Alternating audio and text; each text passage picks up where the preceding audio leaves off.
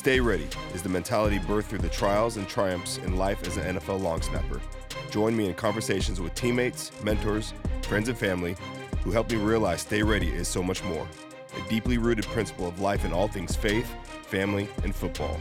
From Music Row in Nashville, welcome to Stay Ready, the podcast. Hey, what's up, guys? Welcome back to another episode of Stay Ready, the podcast. I have a buddy here, Mac Hereford, in the house.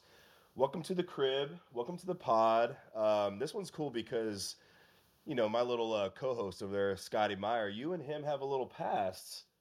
Uh, roommates Former one point, roommates. Former, Former roommates, freshman year, baby. at Good Alabama. times. Right. Roll good Tide? old Prez days. Wow. So like, now how long ago was that? Was that like seven years ago? Seven years ago, 2016. You're good with dates. I'm not a good dates guy. I'm not I would great at not have math. known I that. just I just threw seven out there because it sounded good, and uh, I I hit the spot. But welcome to the pod, man. Welcome uh, over to the house, and uh, you know I've connected over the years. I think the first time you and I met, we, we did like a TikTok at the park. Oh my gosh! with, uh, Continue. with Devlin Hodges and the kid from uh, Sidewinder. si- yeah the The side sign, the famous Sidewinder, Logan Webb. yes Logan Webb. Oh my God! He at the at the time this is COVID, wasn't it? COVID. Yep. So he came into town and he was like uh, at the time like he had this viral TikTok, um, and it was hilarious. But we were doing some weird stuff and and and just awkward stuff at the park, um, and then I did we did a snapping bit, um, and then we did something with with Devlin. And you were there catching, um, but that's the first time you and I met. COVID, doing TikTok reels at the park, uh, no mask on. Um, so that was our that was our uh, where the friendship began. That I can't. I completely forgot about that. That was one of the most ridiculous. Logan had messaged all of us. Yeah, We're all out there. He had those videos popping off. Forget like he had like a text on screen that said when he calls your sister or when he mistreats your sister or something. Night under heavy rain. Yes. Yeah, that, that was that uh, uh, Jamie Johnson, Cody Jinks. Cody Jinks. Cody Jinks. Cody Yeah, Jinks. yeah. and uh, yeah, he was just like he wanted. He, he like would announce that he's coming to Nashville to do this stuff, and he go down to Broadway, and it, dude, he's hilarious, and I follow him to this day, and uh, yeah, it was, so that was the first time you and I met. Um, I still have the snapping reel on my my IG, and then I'll have to have Justin pull his TikTok that went viral. Um, but yeah, that was the first time we met, and since then we've, uh, you know, we've stayed connected through like mutual friends, like Jordan Tom, who was one of your best buds. He's Mhm. been on the podcast. Uh, you're out there at Lipscomb training with, you know, uh, Jay Holt. You're now with Jay Todd doing some stuff, Yep. and uh, and then, unbeknownst to me, he found out that you and Scotty Meyer are former roommates. Wait, you didn't know this? I don't, I don't think so. You and Scott hang out all the time. I'm like I surprised. knew, you were, I knew you guys were buddies and obviously teammates in Alabama, but I had no idea you guys actually lived together. Yeah, we lived together. So, and it's crazy too because we came in same class. We're roommates. Our other two roommates, Giles Amos and Montana Murphy, Both five star recruits. All walk-ons. we were all walk-ons. We were all gritty walk-ons. I'd say out of that group, Scott was the one who everyone was like kind of the bigger deal because of he was a highly recruited long snapper. Yeah. Um, and you know, it was a lot of fun. We were in Bryce Lawn Apartments. So they didn't build Bryan is where the football, you know, the football dorms. Okay. And they were reconstructing that. So we come in for fall camp and we're in Bryce Lawn Apartments. It's me, Scotty, Montana Giles, and then across from us was like our Darius Stewart, He had some. Tim Williams, Tim Williams was next Trevon door. Diggs. We got to get your mic fixed. I don't know what's going on with it. It keeps blinking, but we'll we'll get to that. So like um going to because I, I I don't even know what it's like to even experience like a m- massive Division One if you know the biggest program in the country when it comes to football. Um, I mean, was it pretty like surreal to finally get moved in? You're on campus. Uh, like you said, you're a gritty walk on. I mean, what is that experience like for for those who don't really know what what that's all about? But going in as a walk on to the Alabama, you know, like the Crimson Tide, the tradition, the Dogs, the best program in the country. Were they coming off a natty that year when you when you got there? Yep. They just they had just beaten Clemson in the national championship out in Arizona, I believe. Okay, or was that when they were in San Francisco? Wait, That was in Arizona. Oh, Arizona. Okay. Yeah, and we had uh, Because Trevor Lawrence beat them the next year. Uh, no, three years later. Three years later. Okay, all right, all right. So pretty, it was I a mean, pretty yeah. pretty wild. Alabama was at the top, is at the peak. Obviously, or is Yeah, coming up. yeah. Everyone knows Alabama's a powerhouse now and dominant. I was I grew up in Alabama, always wanted to go to Alabama. So when we originally came in, definitely a little bit surreal, you know, for me especially because that was my dream, like Yeah. always as a kid to play at the University of Alabama. And then it was fun because we come in in summer and there's walk on tryouts. We all were what you would call a preferred walk on. Yeah, So we all came in at the same time as all the scholarship guys that summer, and it's a little bit crazy. Like it, it almost felt like football camp. yeah. We get moved into these apartments, and again, we're in these old apartments, all the football guys. Uh, and Scott, I would say, had a little bit different experience because again, he was more of this like he would we're me, Giles, and Montana, our other roommates, are these guys who are like strictly preferred walk-ons, not necessarily gonna play or anything. But Scott had a chance to play in the first couple of years yeah, everything like that. But it was it was definitely surreal. And I remember waking up early in the morning, like this is real. Getting up, all of us were a unit. We had to get up at the same times, being accountable, and um, yeah, it was it was awesome. At the first bit of it, it was really cool, and I think it took a little bit of time. That fall, that summer camp. After that, that's when it kind of sunk in. Like, okay, now we're here. yeah, yeah. So as like as a walk on, are, are you from Alabama? Yeah, Okay. born and raised. So I mean, it's either Auburn or Alabama, obviously, Yep. right? And so you you stood true to uh, going to Bama. That was always your dream. Mhm. Um, I know there's always like a house divided. You know, they get an offer from Auburn, they get an offer from Alabama. Sometimes they go to Auburn when everyone expects them to go to Bama, or vice versa. Um, and I just think it's cool, man, because I'm you know I'm from the West Coast, went to Division two school, and uh, you always see the guys, you know, at the you know, either the Under Armour game or the whatever the All Star game, and they announce they got the five hats in front of them, and and typically they always lean to the they throw out pull out the A, you know, the A hat at, the end, and um, there's been some funny ones where you know some moms get upset when they don't choose Alabama or whatever the case may be, but like it's a big, massive deal. But to get a preferred walk on is a big deal too. Uh, what is their walk on program like? Is it um, is it kind of small? Is it very selective? Is it do they take it very seriously? Um, I mean, kind of walk us through the regiment that they put you through, um, kind of in that role. Yeah, so I would say that the there's like I said, there's tiers, I guess you could say. I mean, I think you would agree. There's the preferred walk on. I think they take pretty dang seriously. Yeah, Like you got guys like Scotty, you got guys like Giles Amos, who's was top at his school. Always gave Giles a lot of shit because his school was there's y'all beat Giles. They're small. Yeah. They're small. They're small, so Giles' highlights were sick. yeah, But you got guys like Giles Amos, one of our roommates, tight end, ended up getting a scholarship. Baller, you know, Montana Murphy from Texas, our other roommate, quarterback, played at Southlake Carroll, was like a great quarterback in high school. So the preferred walk on group was pretty small of that group of guys coming in who were already on the roster. yeah, Um, and then, you know, when you get in there, there's not, for a lot of things, I mean, there's not like a huge separation between walk on scholarship, you'd say, right? Like you're on a different side of the locker room coming in. Right, and you got to get in the back of the line. You got to get in the back of the line on a lot of things. But um, so yeah, we I would say there's there's we come in, you have to like you know when stretch lines, we're at the back of the line yeah, you know, and run groups. Sometimes they did like a walk on group, um, and then workouts, like the walk ons, we worked out together. So there were some separations, but nothing like completely crazy. I mean, we would eat with the whole team, we would go through different process with the whole team, but there was definitely, it was our role coming in that we were going to be walk ons, and our job was to be the best scout team players we can be and prepare that way. And then for if you're going to try to walk on and do that program, they would always put out like a flyer and have guys come in. And I feel like they always wanted to break, like they kind of wanted to weed out the walk-ons. Was my interpretation. Like when we came in, Scott Cochran, we all loved him. The walk-ons loved him, but he would he was extra hard on us because yeah. there's a lot of guys who say they want to do it, but being a walk-on in Alabama is no joke. Like yeah. y- if, if you have to one love football, like someone told me this coming in, and it's fact. Like you have to love football, you have to love playing at the University of Alabama, and you can just never quit.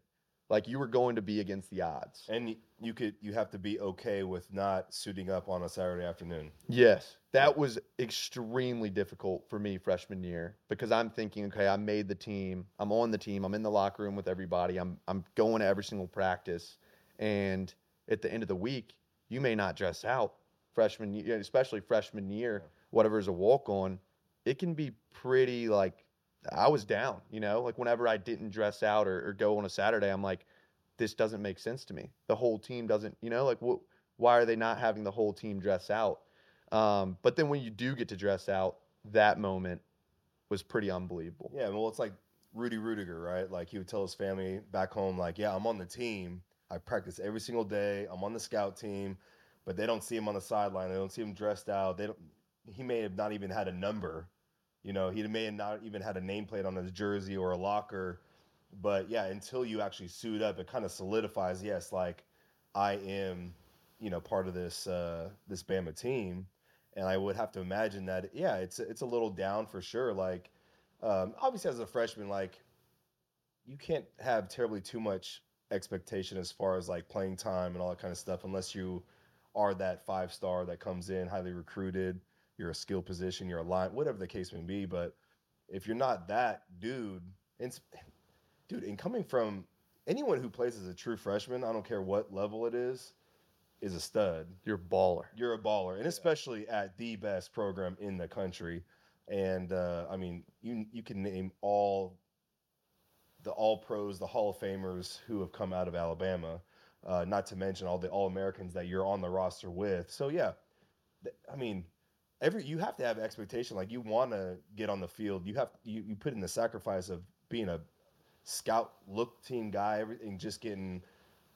I couldn't even imagine being a lineman or a running back or a linebacker, like just getting drilled every single play, Monday through Thursday, whatever the case may be, and you don't even see the field. May, it may take three years, Yeah. or you may never see the field. You know what I'm saying? So, like, uh, do you remember that first time dressing out? Oh, it was hell yeah! I remember that Was day. it, was it a home game? It was a home game. It was one of the best moments of my life. Like again, you take a guy who wanted to play at Alabama his whole entire life, um, and I that was my dream. So I get there. I'm a preferred walk on, get the opportunity, and then I'm in that locker room. I'm working extremely hard. Again, first game, not dressing out, whatever. And then when I got that chance to dress out, the walk-ons actually had to walk. So if you didn't travel, you had to walk to the locker room. So they're doing the. We have to get there before they do the walk of champions. So we walk in our red sweats, and I, it's like, God, it's an interesting feeling. At the end of it, I took pride in it, but originally I was like, gosh, like this kind of sucks. Like there's fans out here. Yeah, you look like you're on the cheerleading team. Yeah, you, you could be a cheerleader. Everybody cheerleader, asks you what sport you play. Somebody's like, "Are you on the basketball team?" He's like, "Do we look like we're on the basketball team?" Yeah. and you're walking. So you're like walking by like tailgaters, all this stuff, and you walk in the tunnel. And then once I got in there, that's when I was like, holy cow, this is awesome. Yeah. You get to your locker, they have your locker in there, they have your jersey laid out. And the first time I remember seeing my crimson jersey, I just wanted to take like tons of snapshots in my head because I'm like, this is this is not real. Yeah. You know, this was my dream, and here's my jersey with my last name on it. There's no better feeling in the world. I'm like, I made it. And then you get to go out there for warm ups.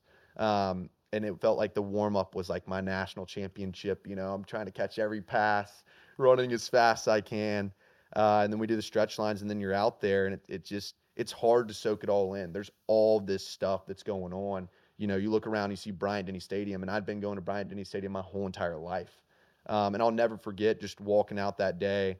I think there's a, a picture, and me and another buddy, Daniel Powell, who we played with, both getting to dress out that day. And it was just, I remember other teammates being like, dude, how's it feel? You know, like older guys, scholarship guys, other walk ons. And I was just like, man, I'm living the dream. yeah. like, yeah. this is awesome. Do you? Uh, how do they notify you that you're dressing out? Do they tell you Friday or? It's on a list, right? Yeah, it's on a list. You go in uh, Thursday after practice, after run through, and then um, everybody who's like on the fringe just runs to. Yeah. So that it, it little- is like the movie Rudy, where he would go Yeah. every Yes. Thursday or They Friday, put it on at the list paper. and I would so since the specials we had our little freedom. Um, on Thursday, I'd like go in there during practice, look, let the boys know. But for the ones I didn't let know, they would like run in, check the list after, and Yeah. either complain or be excited, text their family, and it's it kind of sucks because like like the first game of the year was always somewhere else. You could bring more guys, and so some walk-ons or like the SEC championship, some walk-ons didn't know if they were going to get to go or not, and so sometimes their parents might have to book a flight the last minute. Yep. Sure, Sure. So stuff like that. But it, it is exactly like that. Like I, I remember Scott's talking about like he would know because he's a specialist. He's going in checking and stuff. Course you are, Scott. Uh, but for some of us, like I remember it's Thursday practice. We are in that final huddle, and it was just, you know, not every guy, but a lot of us ran to that locker room and wanted to look straight at that list. And it was always like it was like, did I am, am I in or am I out? You know? And you see your name on there, it's one of the best feelings in the world Yeah. you don't see your name on there, you're like, well, shit, this Yeah. sucks. Well, you know? Did you have any like inkling of like just a feeling that you were gonna have the opportunity to dress out that week? I think so. I think I always had the feeling. I guess it was like, you know, if I go get a lottery ticket, I would say the same thing. But like, oh, I'm, I, you know, this you're is always, the week. You're always optimistic. I'm always optimistic. Was always optimistic. Always like I didn't talk about it. Like, am I gonna be on the list? Am I not? But I, in my head, I was like, oh, I'm gonna be on the list this week. And is it is it a week by week basis? Yep. Like one week you could be dressed up, and the next week not. Yep. That was so like you could only dress out eighty guys for Yeah. SEC home games, and so you got to think they're dressing out seventy six scholarship guys, a couple walk on specialists, and then maybe a couple extra walk ons. Yeah, So that was always on the fringe. that's cool, man. Yeah. To live in that moment is really cool. I remember my first time with an NFL jersey in my locker, and it was usually Saturday before the game. You pack your bag, the bags get shipped out to the stadium, and they always have your jersey on your shoulder pads. And I just remember like it, it was a it was a home game. It was my first preseason game with the Colts. My number 45 jersey was on there, Overton on the back. I remember taking a picture of that and just like soaking in the moment. And then you see it in your locker game day when you are in I'm you know, you know, Peyton Manning's locker was not too far from there when he was there as a Colt. You know, I'm next to Pat and Adam and dude, you just like I'll never forget it. You see that your name played on the on the locker, and you just think about like how many dudes have been in this locker that's been blessed to dress out and wear this uniform, have the you know the Colts emblem on the side of the helmet, and it's a home game. You run out, and it's the same thing. Like I told my family, I said, "Listen, you have to be at this preseason game. This may be the only time I ever see an NFL field." So my mom and dad were there, my parents were there. Um, and uh, I just remember like it was a massive celebration. It was a huge accomplishment. We went out to dinner afterwards, and man, it was like you kind of feel that weight lifted off your shoulders a little bit. You know, it kind of solidifies all the hard work, all the sacrifices, all the days where you never thought that you could make it. And uh, yeah, so seeing that jersey for the first time, man, like it's, It's different. and then you see a picture of you in the uniform, oh, dude. It's like it's so cool, man. And it, I think it's even cooler for the family to see you from the from the stands, and uh, it's a it's a cherished moment forever, man. And it no one can take it away from you. yep. You know, whether you play one play or none or a, a hundred, like, dude, you are on the field and you are doing it. You're part of the team, and it's like, yeah, it's a dream come true for sure. Yeah, it's a very, very small amount of people who are going to get that opportunity, Yeah, who are going to get to do that. Like, it's just when people ask me about that first time dressing out, it's hard because it's like, like you're saying with the Colts, it's almost so much. Like, it's there's so much going on. yeah. It's hard to soak it in because there's all these little details Well, then all the the anxiety of of the game too, and the pressure and the hype, and you know, it's just it's wild, man. And so, yeah, dude, I was a nervous wreck my very first NFL game, and it was just like, but as soon as I ran out for my first play, like you just black out. You know, you don't realize, you know, there's seventy thousand people there, whatever the case, or you're on TV or not. Like you don't, you don't notice that stuff, you know, when you're on the field. Yeah. Um, but you can get in your head a little bit when you're on the sideline, like, oh man, my name's getting called soon. Like, you know what I'm saying? Like it's it's wild, dude. It's but it's all the preparation, man. Like you just get on the field, you go do what you're you're instinctually uh prepared to do, and yeah, you just kind of black out in the moment. know? Yeah, I mean, so talking about the first time you ever get, it was my sophomore year, and I was dressed out, and I told we were playing who? I'm like Mercer, Western Carolina. So we're playing Western Carolina. I'm a sophomore, and for a walk on at Alabama, like a lot of schools, you look at a Clemson. They're putting in walk ons in games. It's like 30 to zero, whatever. They're putting in walk ons third quarter, fourth quarter. Coach Saban, it was you don't put in walk ons until it's 90 to goddamn zero or something. Like it had to be like there was no way in hell that the other team could come back or win. You want we like we beat the breaks off teams, and then that's where you got an opportunity. So we're playing Western Carolina. I told my family, I was like, don't even come to this game. You know, like I'd been dressed, I dressed out a good bit freshman year, dressing out a lot sophomore year. So I'm at this game. My dad and my sister were the only ones at the game. I feel bad because I told my mom, I was like, just don't come to the game. And I didn't expect as a sophomore, you know, when guys, there's some guys who walk ons who don't ever get in, you know, don't ever get to get in the game. So sophomore year, it's senior night, right? Senior senior day. Yeah, it was senior day because we were playing at Auburn. It was it was Mercer. Sorry, it was Mercer, Mercer. But okay. we were playing at Auburn away the next week, so this was our last game of the year. Yep, last game of the year, sophomore year, senior day. So I didn't expect. I was like, okay, if they're gonna put in any walk-ons, it's gonna be seniors. I have my my helmet's down on you know behind something, behind like a bench or something, and I just remember being on the sideline and we're winning big. It's in the late in the third quarter, and I just hear like Mac, Mac, and I'm like looking around like what's going on. All of a sudden, I'm like, they're like, Hereford, get over here, damn it. I'm like, holy shit. So I go and get my helmet. I strap it on. I get in the huddle. And, and two, I didn't even know. So I in high school, I would always have a cheat sheet. Like I would Word, Microsoft Word document. We had like a big high school playbook and put every single thing I was supposed to do. So if it was play one and it was something right, you know, whatever, whatever, I would literally put block, you know, whatever my task was on the play. It, so it was hard for me to learn the plays at Alabama, and walk-ons were in the scout team most of the time. So you're not learning the plays. It's hard. If you want to learn the plays, you have to go the extra mile, go with a GA, try to learn these plays and these concepts. So I didn't get the concepts. I didn't know my splits at the time. I didn't know anything. And I remember Jonathan Rice, one of my teammates, we're in this huddle, and I'm like, dude, just tell me run or pass. Like I don't even know. And I go out there, and my splits are horrible. Someone said it may have been Nice Wonder, or someone said it may have been one of the worst splits they've ever seen in college football. I'm out like on the sideline.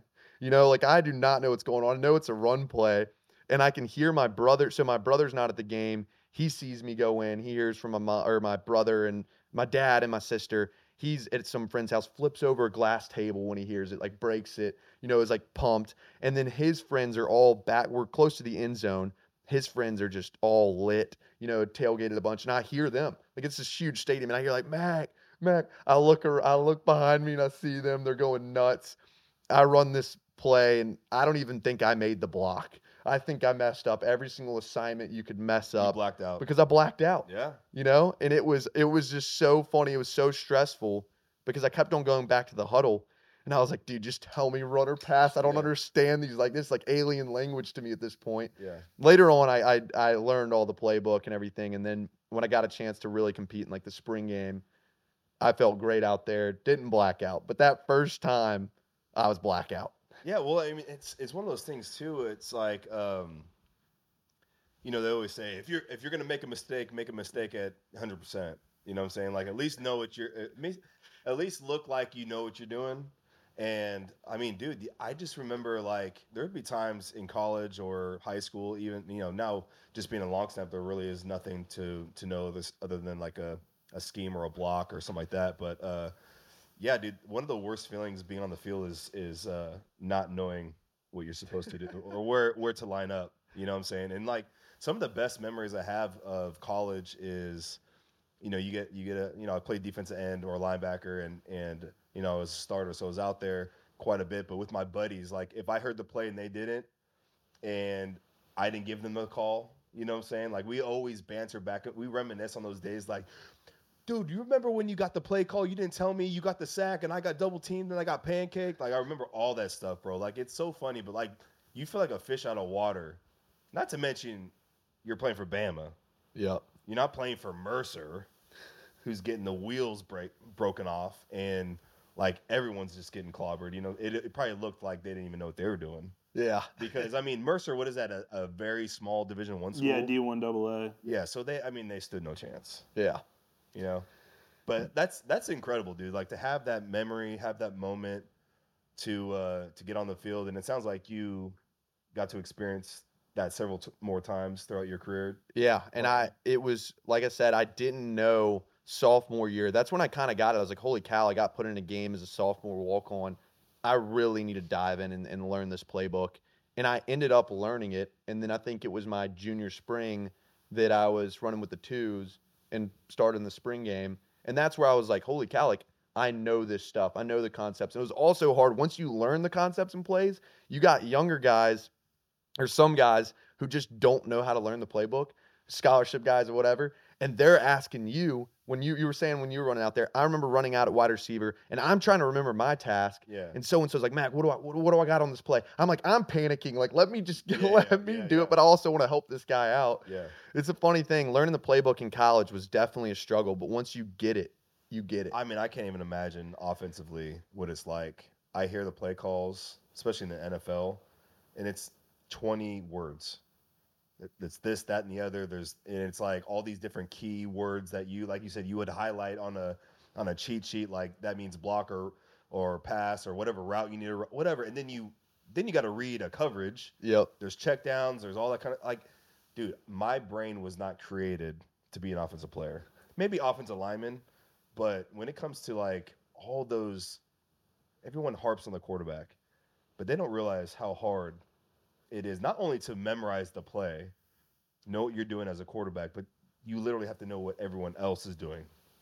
I And- could not imagine. It is wild. Like there's some awesome Jon Gruden uh, clips. I'm talking very loud. There's some awesome Jon Gruden clips where I forget what quarterback it was with the Tampa Bay Bucks, but like he couldn't get the play call like correct. Like it took him like five times. You know, and again, it's all this terminology strung together. Yep. and they have to they're probably nervous as all heck getting in there not to mention they got to hear it through the the headset. And then they got to communicate to the to the whole offense in the huddle. And Jon Gruden like lost it. And those clips are it just just goes to show like how hard it is to play quarterback.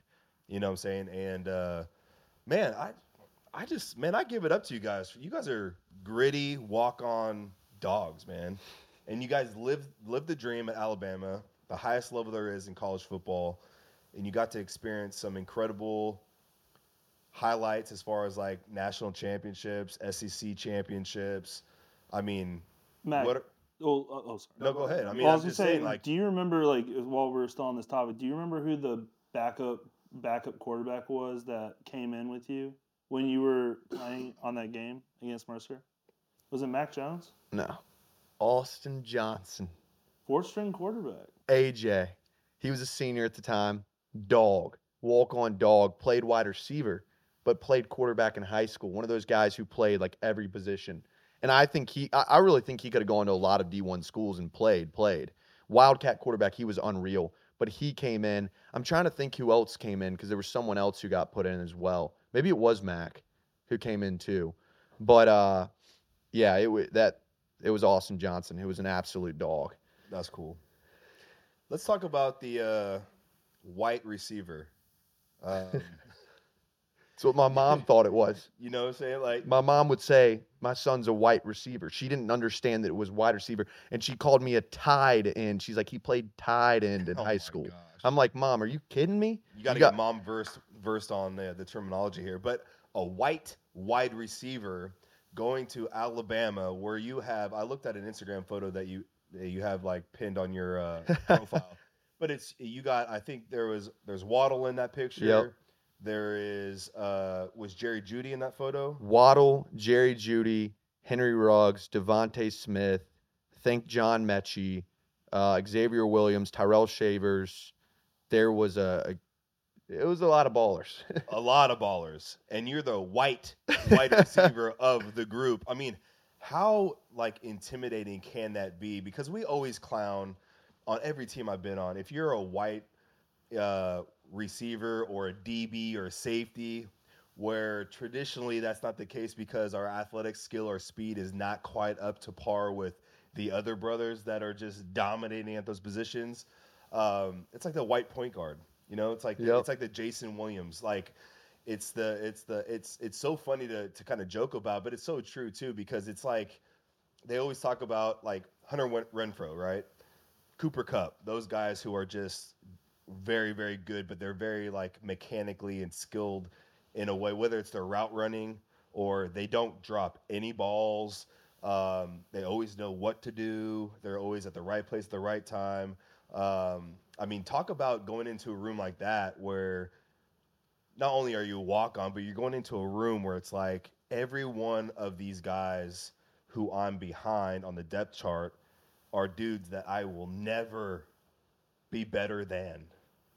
It was tough. And there was, so I, I talked about this the other day, but the crazy thing was what I explained to someone is not only are these dudes at a high, high athletic ability, elite level, speed, vertical, you know, strength in the weight room, whatever it is. So I knew coming in already I'm at a disadvantage with that. Massive, yes. Massive disadvantage. But they also work just as hard as my gritty, you know. Yeah. I'm a gritty walk on. I've like that was my thing was hard work. So I'm trying to make every little thing perfect. Whether it was like the mechanics, like route running. I try to think it was fun because I would go up against guys like Patrick Surtain and practice. And my goal was how do I beat this guy? He's a you know a lot like higher level athlete than I am but what ways can I beat him? And so I, I, learned to create different things, whether it was like coming up with a different move on a route, you know, whether it was just having my routes down to a T. I, I think a lot of guys run routes at like a pretty high speed, smooth.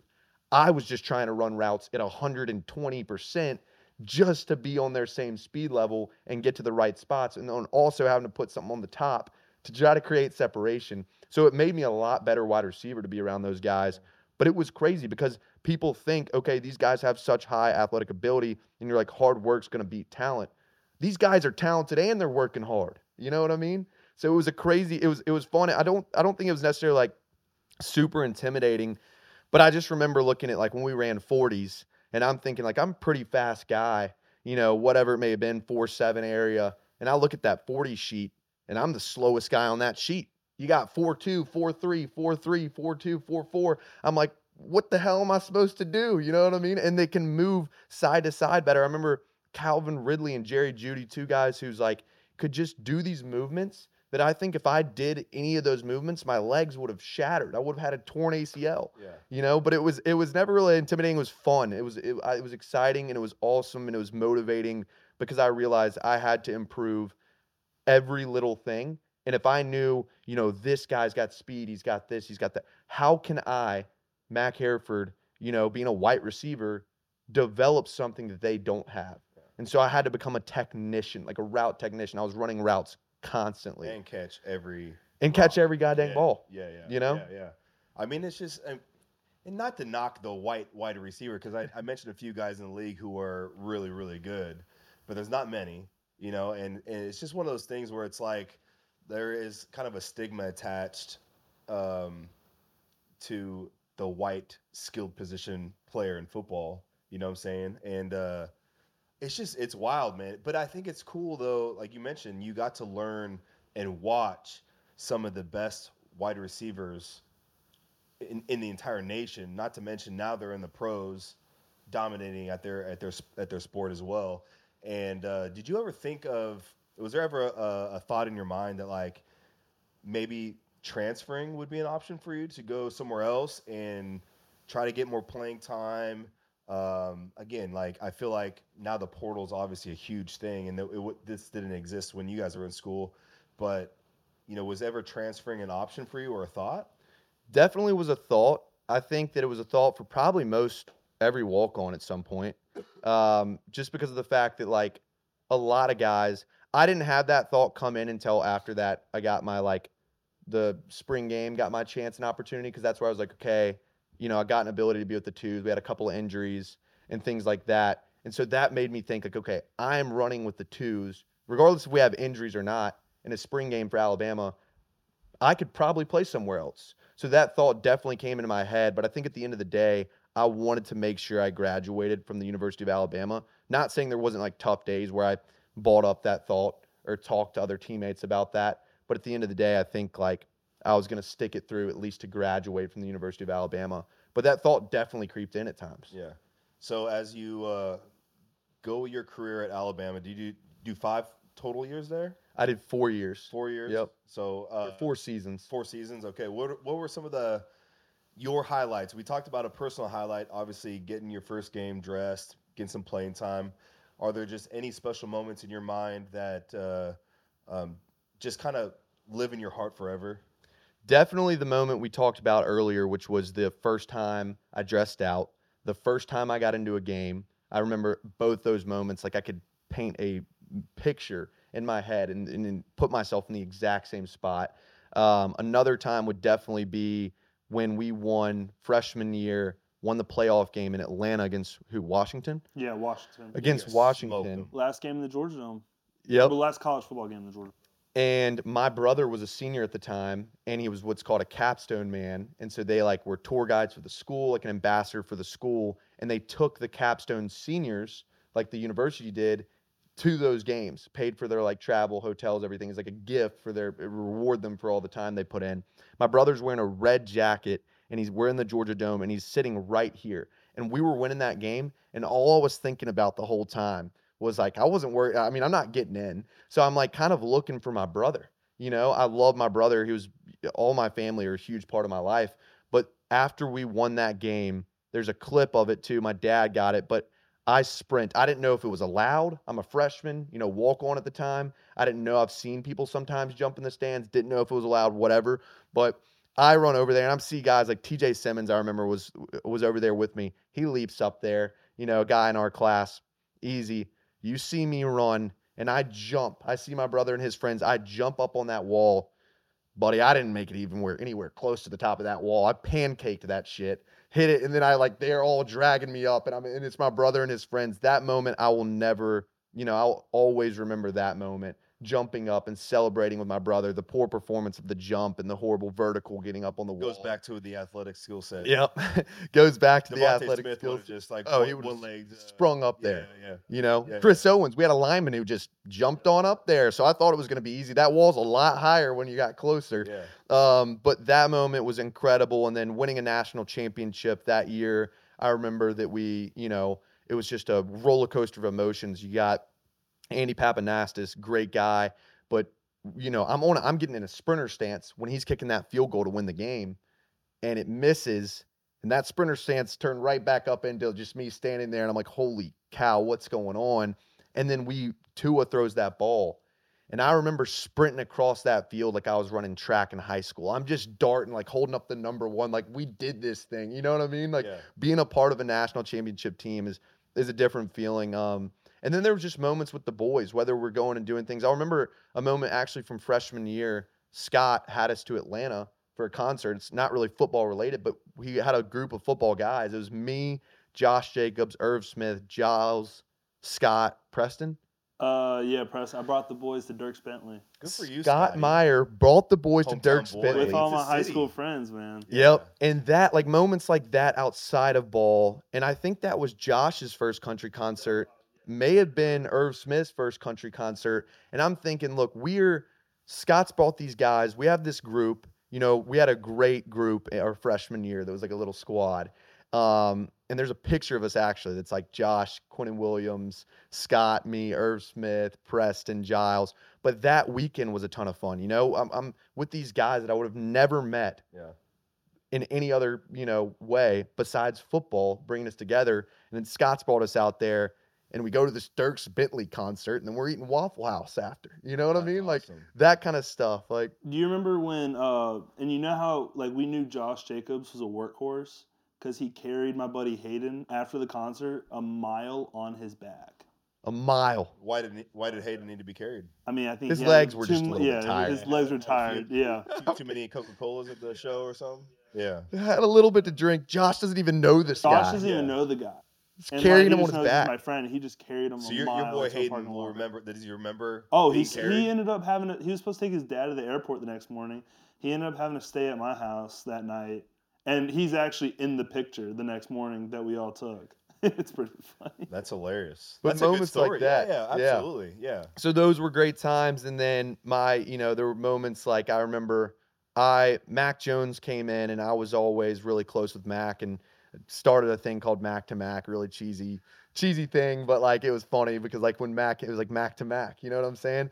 And so like I remember Mac, and I always loved seeing his development. And I'll one of the best times was when he came in my senior year against Michigan, and I'll never forget the moment he gets in there. You know, he's starting for us this game. We had some injured quarterbacks, and seeing him go out there and do what I knew and I thought he was capable of doing the whole time, and seeing a guy that I throw with on Saturdays, you know, Saturday nights, whatever it may be, grinder, get in there and absolutely carve Michigan. But not only that, there was a play that was always vivid in my memory. I'm sitting next to my buddy Pierce Quick on the sideline, and we're watching, and I'm like, yes, like Mac's in there, he's doing his thing. And Mac gets absolutely drilled on a play, gets up, and you've probably heard this story, Scotty, but he rips off his patch. His his patch is barely hanging on his jersey. He, I'm like, holy cow, is he gonna get up? Mac Jones doesn't just get up, he shoots up, he rips that patch off, and you see a dog. You see Mac Jones, you're like, I love it because he's put in all this hard work, and you're finally getting to see this guy who's been a grinder, and he's doing his damn job and he's doing it well. And he's out there and he's a warrior. I'll never forget that, just being so happy for him in that moment. Um, but the list goes on and on of just incredible memories that will never, you know, I, I can relive those days every single day. And you have a relationship with many of those guys to this day. Like you mentioned Quinnen uh, Williams, Yep. the Jets, but uh, you just saw him recently, didn't you? I did. So my buddy Dawson Knox, who trains Yeah. in Nashville, was Yeah. from Nashville, had us up for a Buffalo Bills game, and Q. I actually went to a game. I went to his wedding, uh, but and was in it was an incredible wedding, one of the best wedding experiences I've ever been in. But uh, also just saw him recently at the Bills game. I told him, him and Dawson. There's actually a clip from the Pro Bowl of them talking that Dawson sent me, where they're like, "Oh, you, Mac, Mac's my boy, Mac's my boy," whatever. That's really funny. But it's cool because Dawson's a guy I met, you know, three years ago, different background, wasn't a Bama teammate, and then you have Quinnen, who's a great friend of mine, one of my best friends, and those guys getting to see each other, and then Q. So we're at the Bills game, we're on the sideline. I see Q and Dawson meet up in the middle, and I'm like, hell yes. And Q actually gave me his jersey after that game. That's cool, man. Uh, so it was awesome, and it's just really fun to see those guys. And yeah, it's, it's still a great relationship with a lot of former teammates. That's cool, man. I, I, one thing about uh, and you know, I played with his brother Quincy uh, when he was a rookie with the Jaguars, and uh, at the time, I mean, just to talk about like Quincy's growth as a player, like he's a bona fide starter now, and he's a dog. Um, and when he was with the Jacksonville Jaguars, he was just kind of like his athletic ability kind of got him by. Um, I just remember him being on like the punt team. I mean, he wouldn't know how to block on punt team. Probably never played special teams in his life. Um, but to see his growth from Jacksonville as a rookie, I don't know if they traded him or cut him or whatever the case may be, how he landed with the Jets. But to see him like not only playing with his brother, but like being a freaking dog for the Jets, who's one of the best defenses in the league. Like he's making plays all the time. If you would have asked me five years ago when he was a rookie in Jacksonville if he would be the player he is, I mean, athletic ability aside, yes, he's got all the gifts in the world. But like mentally and like in tune with the game, I mean, people don't realize too. Like being a middle linebacker, you- you're like the quarterback of of the defense too. You may not have the green dot on your helmet, but you're you still need to know what's going on.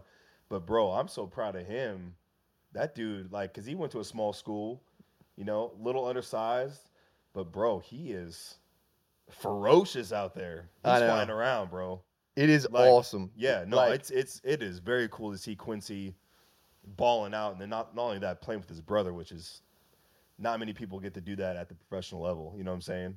That's what That's I was gonna say. Is the brothers? I when I watch football and you see two guys, they're brothers, they're on the same team, they're both defensive stars. You know, Q will probably be a Pro Bowler again. Quincy Williams may be a Pro Bowler, but it's like for me, it's it's it's really cool because I love Q. I've known Q for a long time. I know Quincy really well now. Love Quincy. Both incredible dudes, incredible personalities, brothers on the same team, on the same defense, both doing their thing. Yeah. Like it is awesome. There's not, I, I can't name like another brother duo that's on the same side of the ball on the same team that is doing what they're doing and are the kind of guys they are. yeah. There's nothing like it. And I kind of feel bad because we would give uh, Quincy, you know, he would get he would kind of get dogged on in Jacksonville because Q, his brother, obviously first round draft pick. What was he like? Top three, Number three. number three. Um, he bought him. He would, you know, Quincy had this like yellow Ferrari or Porsche or something like a, a nice exotic car. And I don't think Quincy got drafted. He may have been He was a third round pick. He in was a third 2019. really well. That's high. It is. High. That's pretty high. But I, I believe Q bought him that car, you know, like a two hundred fifty thousand dollar car, and I'm not, I'm, I'm, I'm not kidding. This was during the time where he may not even make the roster. Like he, he did not know the playbook, was not excelling on special teams because he maybe he didn't care, whatever the case may be, but kind of a fish out of water. You know what I'm saying? But I mean, again, it goes back to what I said. I'm so proud of the growth that he has had as an individual, as a player, as a man, and to live his dream with his brother is like really, really special. Because I saw what he came from as a rookie in Jacksonville, where he might have been that bubble guy. I mean, I'm being Yeah. completely honest, and um, it, it, that's cool. And that's what's special about football. Everyone kind of learns at their own pace. Unfortunately, in the NFL, you don't ha- have that long leash where it's like, all right, well, we'll give this guy a few years to figure it out. No, you have to figure it out right now. Um, but that was kind of my little story of of Quincy. Like he always would roll in with the chain on, and you know, got the nice exotic car, and his hair is always done up and twisted good and looking fresh. You know, Quincy? Williams has that drip. No, he does He have that drip. that drip. bro. He has that drip, man. A lot of guys do. And uh, I remember there was a rookie in Indianapolis one year, you know, and every team has their like rookie initiation, whether it's singing in front of the team whatever the case may be. And this one dude, who was a safety from Clemson, kind of thought he was all that. He refused to sing in front of the, the team. And this guy had his name on his license plate. Like it was like I know one of those guys. something something green or whatever. I forget what his name is, and I, I feel bad because he was actually a teammate of mine. But like when you have like Reggie Wayne or somebody like that call you out, hey man, or Robert Mathis call you out, hey man, it's time for you to sing, and you refuse to sing, bro, you get hounded, hazed for the rest until you stand up and sing. You don't even have to go up there and do good. You just got to do something. Sing jingle bells for all. uh, Happy birthday, whatever the case. Just do it. Have an put your ego aside and go do it. But I think he got hounded because again he had the nice car, spent a lot of money on uh, his you know uh, an exotic hundred fifty thousand dollar car, and then you put your name on the license plate.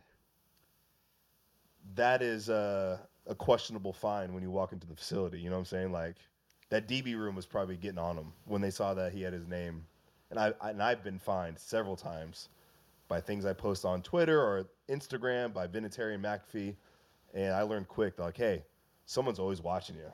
You know what I'm saying? But putting your name on a license plate, I feel like that's got to be that's a finable offense for sure. Who, who has a name?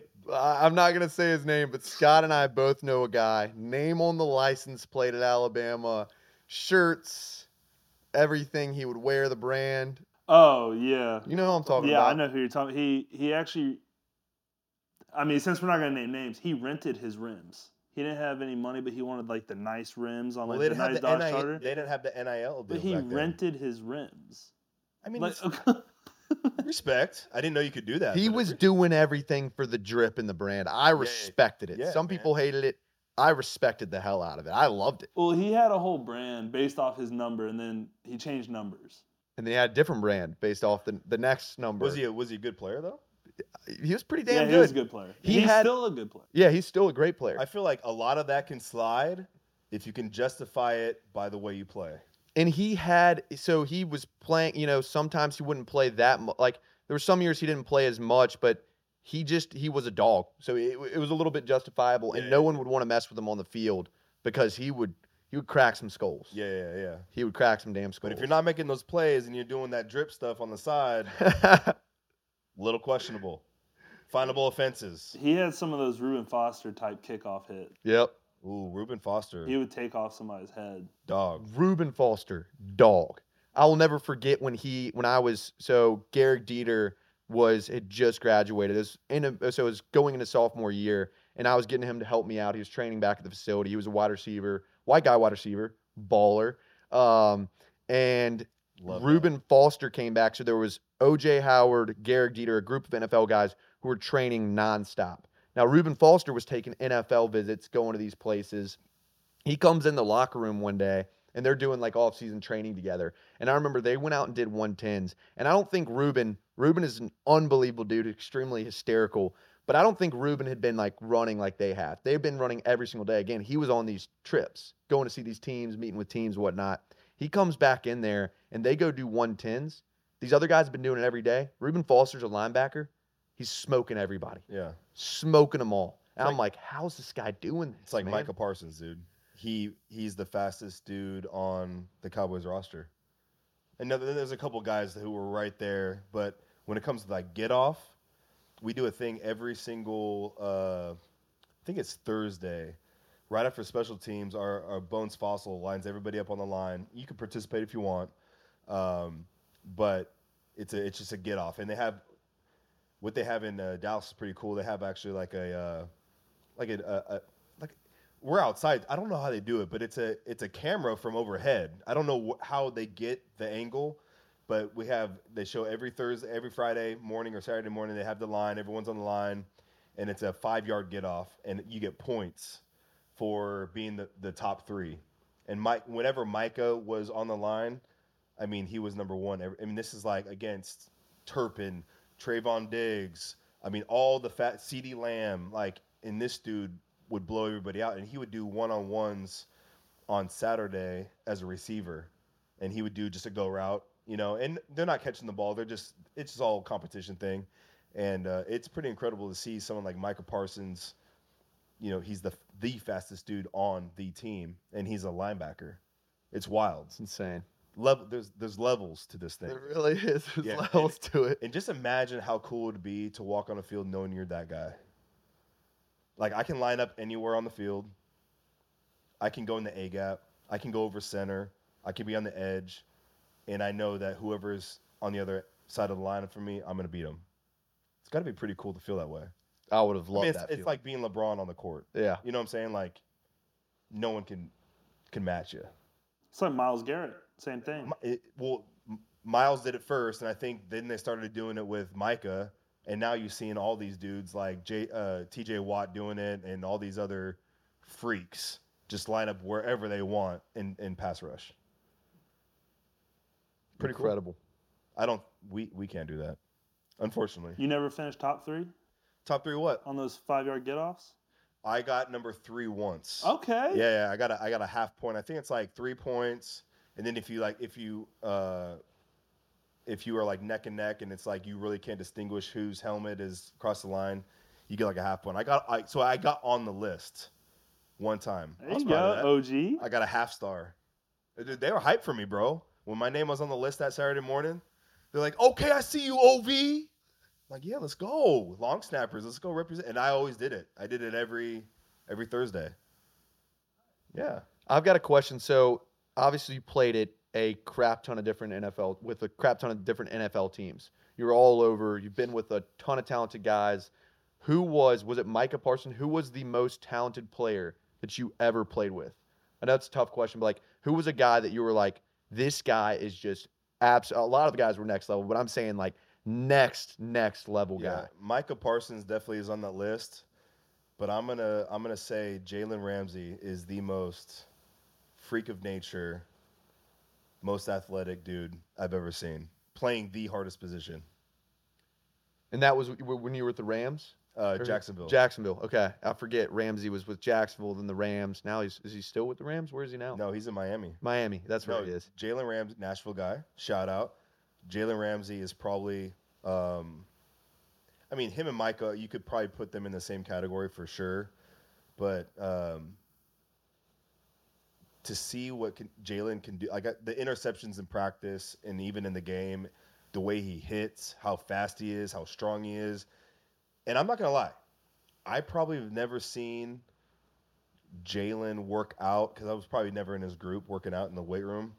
Um, I was usually always with the offensive side of the ball or whatever the case may be. But to see someone like Jalen Ramsey just can manhandle anybody, he can go up to a lineman and ragdoll him or hit him on a pick. You know, when there's an interception, everyone peels off and just goes try to get a block in, and like it's incredible like the power that these guys have, and they may not be like number wise strong in the weight room, but there's like a there's a dog in them. You know, when they're on the field and they're strapped up, like you don't want to mess with them. I mean, it's like it's like Myles Garrett. You see what he does on a basketball court. Jalen Ramsey. When I've seen clips of him when he goes and plays at BA when he's in town, the dude could probably be in an NBA All Star dunk contest. Like the dude goes through the roof. It's wild. But Jalen Ramsey, I, yeah, I would have to say Jalen Ramsey and Micah Parsons fit in that same category. Jalen probably a little bit more. I mean, he's a smaller guy, but he's really not that small, dude. He's 6'2", I don't know, 210. I don't know what he is, but I mean, he's he's a big dude still. Talk about drip. What about Khalil Mack? Does he fit in that? I, I never played with Khalil. Oh, he, he wasn't. In... He wasn't in LA with, when I was there. Um, but there's like, but then I think of like Andrew Luck, like sneaky athletic, you know, like Yeah. goofy athletic, could run through a brick wall, could could truck anybody. You know what I'm saying? Another guy that was pretty wild was, uh, do you remember a guy named uh, Laron Landry? No. So he played at LSU as a safety. The biggest biceps. I mean, you could you could you kind of question like, is what is this guy taking? He was he's a, he was a workout freak. Look up Laron Landry. He at the time. Do you remember Mus- MusclePharm? No. What's muscle? the Farm? brand. Um, it was a supplement company. Um, Corey Greger, my buddy out of Ohio, but he started MusclePharm, and then MusclePharm became like the premier supplement company for um, the UFC. So back in like 2010 ish, like you see, you saw MP, the MP logo on all of the UFC, the mat, the octagon, and then they started signing athletes. And Laron Landry was like one of the very first um, NFL guys to sign onto that brand. Um, but he got drafted to Washington. Um, I mean, he falls in that same same category as like um, uh, who was the guy that passed away early? Um, Sean. Sean Taylor, Yep. like Sean, like hard hitting safety, you know, box safety, rundown, like Jamal Adams. But LaRon Landry was a freak. his nickname was Iron Man because of his physique. You, you need to show him a picture of. Him. Let me see a LaRon picture of him. It is wild. Oh, buddy. He looks But jacked. LaRon, LaRon, I'll never forget LaRon. Uh, when we picked him up in the offseason, I don't know if it was a trade or not, but it was a massive uh, uh, acquired player in the offseason. It was probably like pre or post draft. And he had just come off of a Pro Bowl year with the Jets, I believe. His first practice, we were like in just shells, like just helmets and, and jerseys. And Reggie Wayne was on the team at the time. Reggie goes across the middle for a catch, and LaRon decleats the Reggie Wayne in a Shells practice. And this was LaRon's first practice. And it was like everyone, like the whole practice just stopped. Like you don't, you don't hit the quarterback, and then you definitely don't hit Reggie Wayne on on a play. And this dude was like, he was the the kind of guy that you had to tell him like, hey, just like you need to slow down. And pregame, he would always go into a shower and he would hang like some resistance bands down from the shower head and he would like get a workout in. And there was one time, I think we were playing in Houston and there was no lights in the shower. It was all dark. And I'm in my locker, but I could hear somebody like in the shower, like grunting and like making noises. And I walk around the corner and it's LaRon Landry with a resisted band around the shower head and he's doing like tricep extensions. And then he he runs out for pregame. He's the guy he's the guy that tucks his jersey up so his abs are hanging out. This guy was a freak of nature. It was he was a specimen. The coolest dude too. But there's just like again, we talk about levels. This guy I mean, he would just snort pre-workout before every rep. You know what I'm saying? But LaRon Landry was another guy that like maybe not on the on the same scale as like Jalen and Micah, um, but a guy that I played against who was without a doubt a game record, JJ Watt. Like seeing him, like the things he did, like dominating a game as a defensive lineman, like it was incredible. Like, and I saw Robert Mathis, I saw Dwight Freeney, but like JJ Watt, man, that dude was in his prime, when he was, what is he, MVP, defensive MVP, like three years in a row, was a show to watch.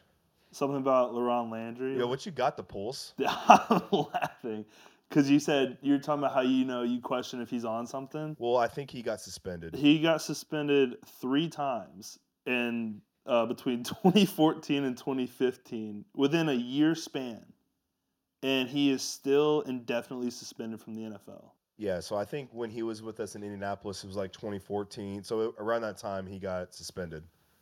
Three times. But again, when those things happen, you don't scratch your head. You're just like, gosh, dang, it took this long to figure it out. And again, I don't know. I don't want to. I don't want to sit here and, you know, accuse him of whatever because there's so many banned substances on the list that are like, I mean, we're all naive about. I mean, there was guys getting in trouble like Sudafed or, or, I mean, was it like Sudafed or like Advil? I mean, there was like high doses of certain things that like get in your bloodstream and you would pop a positive test. So I mean, Even energy drinks, I think like a lot of them had, or like Yeah. pre-workouts had stuff in it. Like at Alabama, they wouldn't let us take. Yeah, Oh, they yeah. wouldn't let us take C four. NO-Xplode. I mean, all that stuff was like very questionable. But LaRon Landry, when when my boy would walk out, you'd be like, oh my, like he was doing like muscle again. MusclePharm was like predominantly like a uh, a bodybuilding type mentality, and you know, LaRon Landry is the kind of guy that goes to Venice Beach, Gold's Gym, doing workouts outside, no shirt on. Like that's his thing.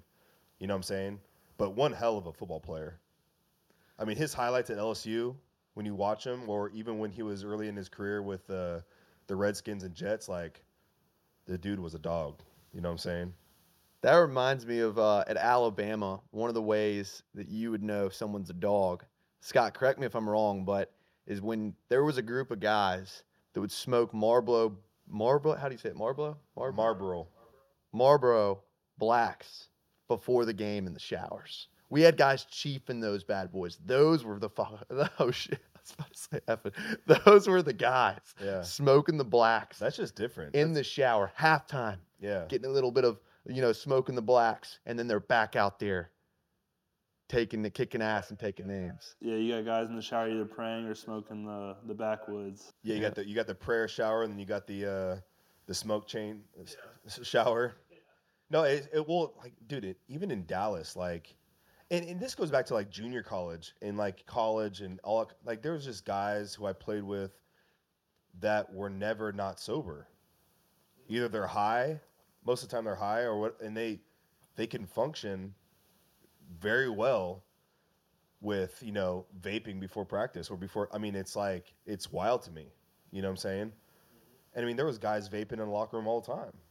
And I don't know what they were vaping. I can only assume it was some of God's green medicine. I don't. I, I don't know, but I mean, it's just it's incredible that some of those people can function. Like it was like I remember O linemen in high school. They would they would put Copenhagen in their mouthpiece, and then go and then go practice and. Pl- I'm like, what?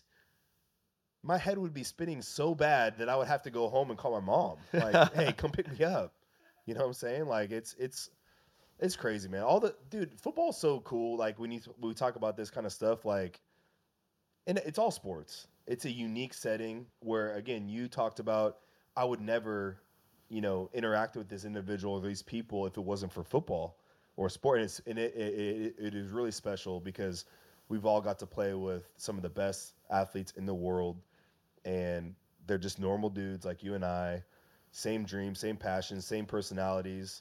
Um, and if it wasn't for football, you know, you would have never met those people. You know what Yep. I'm saying? So looking back, you know, on my career, yeah, it's been so cool just to interact with some of these people, and you may never see them again, or may never talk to them again. But like the moments you had in the locker room, or at the lunch table, or in travel, and on the field, it's, it's pretty cool. You know what I'm saying? It really is one of the biggest things. If you ask, like, what's the biggest values of playing college football or football in general, was hundred percent relationships. Oh, 100. Yeah. Like just those memories. the brotherhood and the camaraderie, the locker room. That's the things that I. I mean, competition is one thing, but like the the camaraderie is the is the special thing, man. You just miss the locker room banter, like all the jokes and and all. Dude, I just it's fun, man.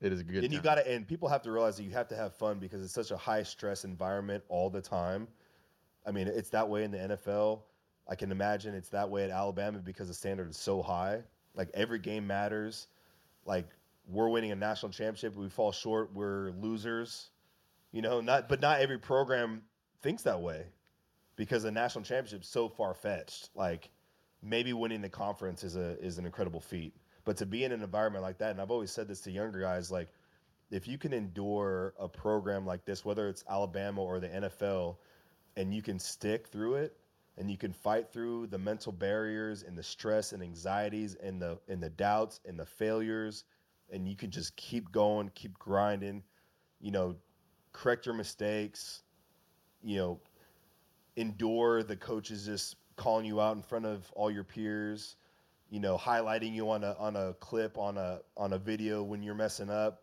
If you can endure that dude you can go when you get out of the football realm and you walk out and you're no longer playing have the confidence that you can go dominate in any other field whether it's business or real estate or whatever the case may be. I just feel like it equips you so well and it builds your character in such a way and unique way that 99% of Americans will never get to experience.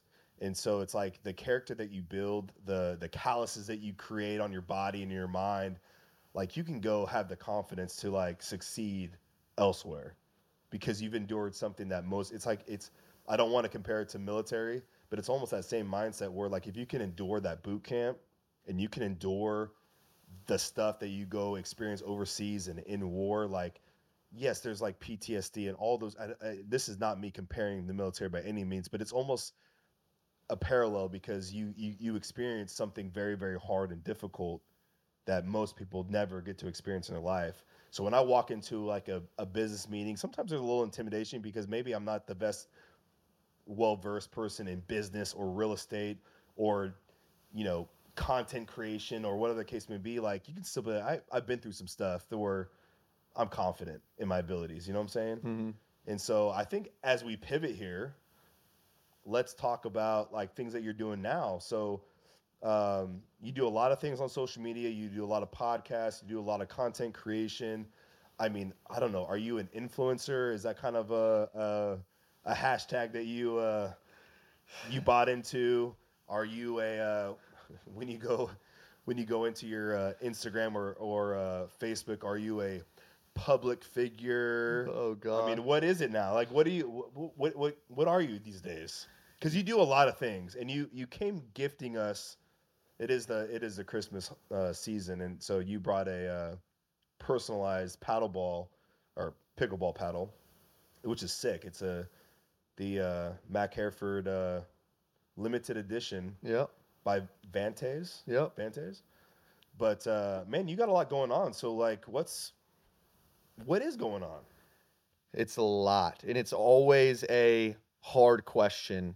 The hardest people it is to explain it to, one really anyone who asks, but like especially when a when a parent who's a friend of my parents or something, we're at a party, I haven't seen anyone in a long time, and they're like, Mac, what are you doing now? They always are like, my mom's friends are like, you're doing that influencer thing, aren't you? I'm like, no, like no, no, no, no, no, you know, but all to say, I've uh, kind of divided into two different buckets. All right. So I have this side of it where, you know, didn't play much at Alabama, loved my opportunity and experience, and cherished every single one of those moments. And I love talking about it.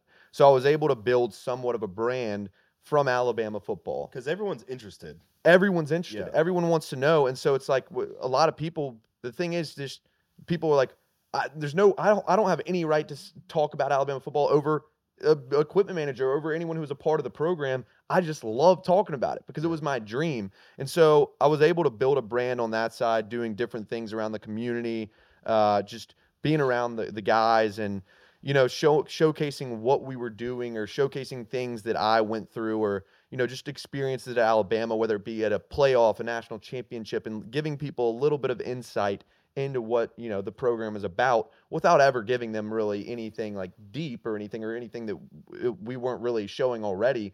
Um, so I built that brand, and I would say, you know, people use the term influencer. I hate the term influencer, but I that I kind of do some of that stuff on one side is content creation. So I was learning, you know, okay, this hits on this platform, this works on this platform, all just kind of through figuring things out. And so it started with that, where it's like, okay, I'm at the University of Alabama. I want to showcase this. Like, I don't feel any shame about it because I am here. I'm putting in the work. You know, whether I'm a starter, whether I'm the guy who, like I was, never really played on Saturdays, I was a part of that team. And so was able to build this kind of content up and got on TikTok when it first came out and was building relationships with like Gary Vaynerchuk, who's huge on a lot of different things. He crushes the game when it comes to content, when it comes to business, entrepreneurship. But so I developed the content side of the bucket, which is where I do do brand I do do do I do brand deals. And so I have like a partnership right now with Dick's Sporting Goods. I'll, you know, get paid to post something on my story. I'll get paid to do a partnership with so and so or post something. So I have that side of things, but I really utilize that side as a tool for my other bucket, which is kind of the entrepreneur business side, which is where, you know, an app company, for example, comes in and they want to know how do we make content? How do we do how do we build a brand? You built a brand and that's where I showcase this side of it. You know it's a it's a brand building tool. It's a good networking tool community tool to meet new people. And so i take that side and i'll go to an app company or startup business and say look i was able to do this with a guy who hardly played at the university of alabama. I can do it with your brand and so I'll, I'll come in and I'll help companies almost as like an accelerator at some point or kind of deal. So I'll come in and it's usually these startup companies. And I'll help them work a deal or, or figure out how to talk to influencers or content creators. How to you know make content for products what things they need to be doing and then also connect like connect them with other people or resources that may really help their business. And that expands that's kind of like the main thing i do in that area but it also could be just consulting you know if a company wants to learn how to grow or they want to like i said get content creators or come up with a campaign that's that business side and then there's a mix in between of just a lot of other random stuff we're talking like the pickleball paddle for example that was just something fun I wanted to do. I saw brand value in it. it. There was a need because people were always asking me, where do I get a pickleball paddle? What's the best paddle? I'm like, I'm going to make a pretty darn good paddle and put it out there so that, you know, when people ask, I have a product that they can go back to. Um, and then the podcast stuff, uh, I want to eventually start my own podcast. So it's a way for me to get reps and, you know, be around people. I, I heard yours. I texted you after it when you're on Brings the Juice Pod with Frank. I knew I knew who you were. Everyone Nashville knows who Matt Overton is, but like to really get to hear that's one of my favorite things about podcasts is your story, your journey. And so I've I've fallen in love with that like in podcasts is just the ability to hear other people's stories and like you know, we we listen and we talk throughout the day, but podcasts is where you really get to know like I really heard your story. I'm like, okay, I respected you already, yeah. but you're a lot more than a football player who's been in the league for tons of years. You're a grinder You've been doing this day in, day out. No one has your story. No one's had that. So, love the podcasting stuff, but it's not a great explanation of what I do. But eh, in a sense, that's the simplest way I can put it. There's a lot of different stuff, and I love just like bringing people together, helping people, hearing people's stories, and communicating at the end. No, of the I think, and, that, and that's a good explanation. I mean, because yeah, when I think of influencer, you think of all the women out there who are selling you know, my wife is like addicted to. She follows every massive Nashville influencer in town, and it's annoying because I listen to her or I, I eavesdrop on. She's on her phone.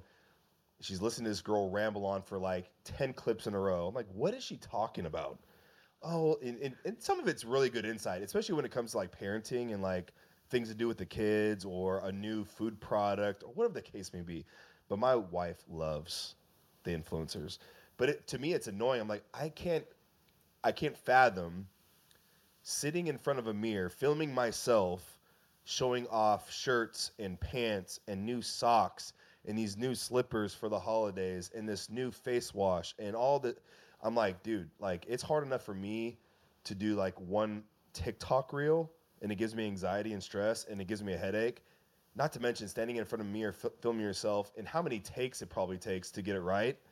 I'm like, I'm glad I'm not married to an influencer because they would be on their phone 24 seven, and it's it's a nonstop like business because you have to be current and up to date with like everything.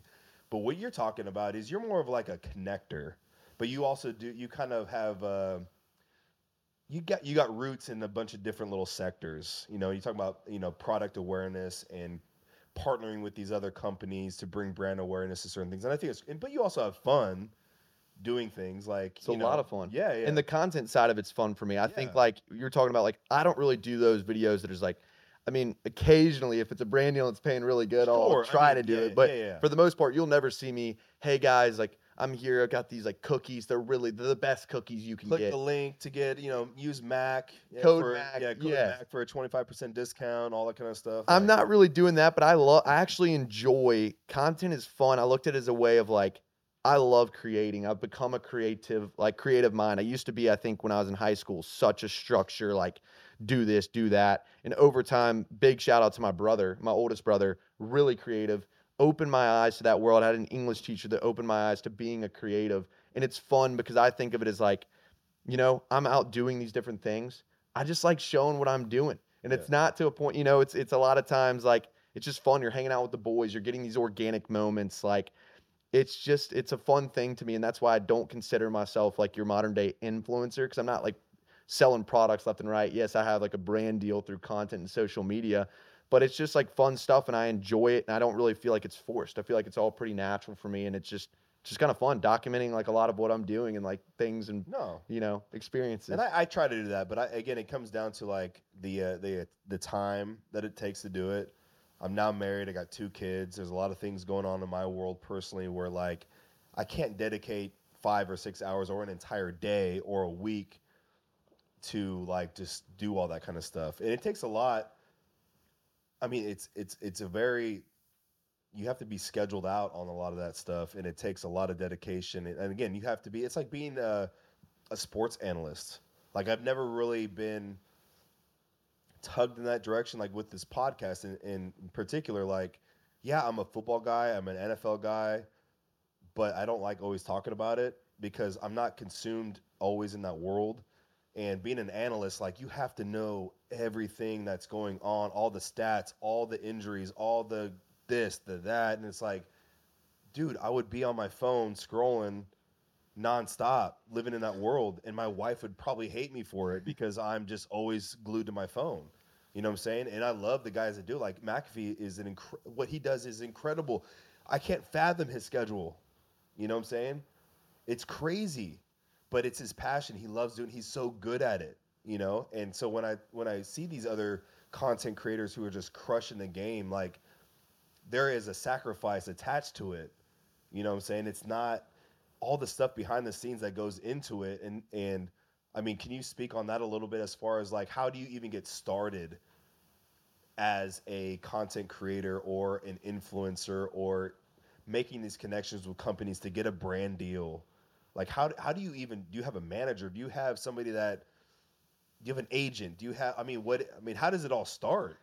Yeah, so I guess I'll I'll segment this into a couple of different answers. But one of the things is how does it start? How does someone become an influencer content creator? It's pretty easy these days. That's the cool thing about it is all you need is a cell phone. You have a cell phone, you can pull that out, and a lot of it is there's multiple different strategies, but it's putting stuff out there. So it's doing things and it's stuff you're usually passionate about. Like I tell people if you want to go that route, if you want to be a content creator, you want to be an influencer, what are you passionate about? Are you passionate about sports betting? Okay, well then just start putting your picks up. Look, look at other ways that people are doing it online, how these people in your niche or the thing you're passionate about are doing it, and just try to do a similar thing, but make it your own. Yeah. You know, and get out there and start posting stuff. I tell one guy all the time, I'm like, dude, he's like, how do you do this? How do you do that? I'm like, it's not like it frustrates me when people ask me like how to be a content creator or how to do this. And I get it, like some of the stuff you have to learn. But at the end of the day, it's similar to a lot of things. You got to put in the work. You got to pull out your phone. If you want to do this, pull out your phone. Start making videos. Doesn't matter if it's like, oh, it's perfect or whatnot. Like, say something, do something you're passionate about, showcase what you're doing. That's the easiest way to get in. Once you get in and start putting stuff out there, hopefully something sticks. And there are little like nicks and tricks or whatever you call the whatever the words are to be able to do things better. But a lot of it's like if that's the route you want to go, similar to an art of some sort, similar to playing football, similar to playing basketball, being an accountant, a lawyer, you have to study a little bit. Like look and see what other people are doing. Look and see what works. When you find out what works, just try to practice doing that. Maybe like figuring it out. And naturally over time, you're gonna learn. You're gonna be able to do it. And the cool thing about that field is it's not like being a lawyer, a doctor, you know, these other things where you have to go to med school, you have to do this. No, you can literally start. You can become this off of bringing your phone out and researching a little bit, looking and see what other people are doing, and just start putting stuff out yourself. Yeah. That's how you start. And then when it comes to making a little bit of connections and talking to brands, it's I don't have a manager. I've been you know approached by groups before. I've done non-exclusive deals with management groups um, where I don't you know if they don't bring me a deal, they don't get paid off of it. And I love that, and I do that because I get to have a personal relationship most of the time with the brand. And a lot of it too is just asking. Like you have good content. Maybe you don't have. Maybe you got like five thousand followers, but you're pumping out stuff that's really good in a certain niche. Hit up some companies in that niche because your 5,000 followers that follow you for being the best, you know, plant guy, like knowing about plants. I mean, that's a really random thing, but someone who's like talking about plants every day, you have 5,000 loyal followers who want to hear what you got to say about plants. Look up every goddamn plant company, shoot them a message, say, "Hey, I would love to work with you." You know, people are always scared to do shoot that message. Yeah. It's not hard. Like Instagram is a great it can be very it's a very bad app at some point, you know, some point in time and can do some bad things to your mental and can same with TikTok, they can consume too much time, but at the same time they're very valuable tools. If you utilize them in the right way, you can connect with people you never thought you could connect with. Like Yeah. there's a guy who does Christian content and he does uh he's gotten big into TikTok.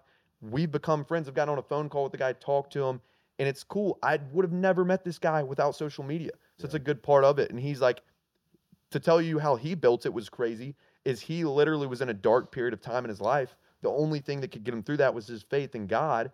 And so he's like okay i want to document my journey for myself. I want to speak these things for myself. I want to read scripture to myself tell myself these good like motivational tools. He puts up a camera literally his first videos are him like you know god's going to get you through whatever you can you know whatever you trust in him put your faith in him he's going to get you through anything even when you're in the darkest times he was saying that because he was going through a dark time and he was seeing if it would improve over time the guy starts doing it it starts popping off it's he can make a full-time business out of it because he was being authentic he was being real and he was just documenting it and it was for the you know to try for to himself, for it's helping other people. Yeah. But it ends up helping other people Yeah. and that's one of the cool things too about it is it can help a lot of other people but it's a lot about you know reaching out to people shooting your shot like there's a lot of great people out there and sometimes you may get bad response like yeah. there's a guy I worked on a podcast with who hit up someone and said, Hey, would you want to come on this podcast? And the guy's like, Maybe when it gets a little bit bigger, buddy. Like, what kind of response is that? You know, but you're going to get those, but you're also going to get the relationships where, you know, I've met someone off Instagram who in real life, we're friends, we're Yeah. buddies. I want to help them succeed. Like, uh, you know, and they want to help me succeed. And we cross paths and we end up seeing each other in real life and like, you know, in person. And it's, it's a pretty awesome and fascinating thing. No, it is, and that, I mean, is is you being in Nashville one of the reasons why you came here, or I mean, it, it's it, it's become like the influencer city, right? It's it's no longer music city; it's influencer city. It's like the LA of the South now. It is, bro. It's everyone's just trying crazy. Create content, bro. But no, it, it's it is really cool because they're Nashville's so unique in the sense like you can go to Lipscomb. I mean, that's a perfect example. Mhm. Go to Lipscomb. You got NFL guys. You got UFC guys. You got Theo Von on the track getting demolished in a workout, and he's funny about it. But you see like these producers or script writers, what whatever the case may be, but like this like very successful community in a small little unique place like Lipscomb training and you just cross paths and that's why Nashville in a sense has become very very unique. That's why a lot of people are moving here for the content side of things or influencer side cuz it's like the it's the cool thing to do. But I think what you're talking about too the relationship side of it like you know, we have ne- we would have never met if it wasn't for moving to Nashville or starting a podcast or training at Lipscomb or training with Jay Todd. And I would have never met Justin if Justin wasn't shooting photos for Justin or Jay Hold or anything like that. And like it's it's it's really cool. And I think for me, on the podcasting side, it's just always it's it's consistency. And it it can get discouraging at times because maybe one episode doesn't do too good, another one pops off, but then the next three don't do as well as the one that popped off. And it's like you just have to stay consistent. Somebody out there's listening. Somebody out there's watching. Somebody out there's liking it. And um, but it's just like staying engaged as much as you can. And for me, it's like I think the hardest thing for me um, is just the consistency and like I would love to do four podcasts a week, but I just haven't got to that point where it's like I've structured my weeks out because with kids and a, and a wife, like our days change. We don't know what the next day is gonna. One kid may be home sick, you know, so I can't do the podcast, whatever the case may be. But it is fun because with this, we get to share story and testimony and struggles and the grind to get vulnerable a little bit, have fun doing it too. But like the content side is it is fun. It's like the Wild West right now, and it's become very lucrative for a lot of people. Um, we haven't made a dime on this podcast, but like that's not really the goal. But it is. It can turn into a career where these, you know, these people are, you know, making nice paychecks from, you know, brand deals or whatever the case may be. You know what I'm saying? Like for you, what is the goal? What is the goal with content? Is it just to continue to keep growing your own brand? Is it I mean, do you really have kind of a a vision board for yourself personally when it comes to this? Yeah, I would say it's uh look, each and every day it, may change a little bit, but I think the the big goal is something I loved when I visited Gary Vee is I think the way Gary Vee is is, you know, a great he's an entrepreneur, but he's also massive on content. He's everywhere. Instagram, TikTok, Twitter, Snapchat, everything you can think of, he's on there, but he's also an entrepreneur and he's in these businesses. And so in a similar way, the goal for me in content is to get to a certain point that I can utilize it to okay, I know an artist and we're in Nashville and there's a bunch of great artists. But it would be really cool. Like one of my favorite things like if you know that I look forward to is if I get a big enough following one day, here's so and so, little Jimmy that I met down the street, unbelievable guy, great artist, great writer. No one knows who he is.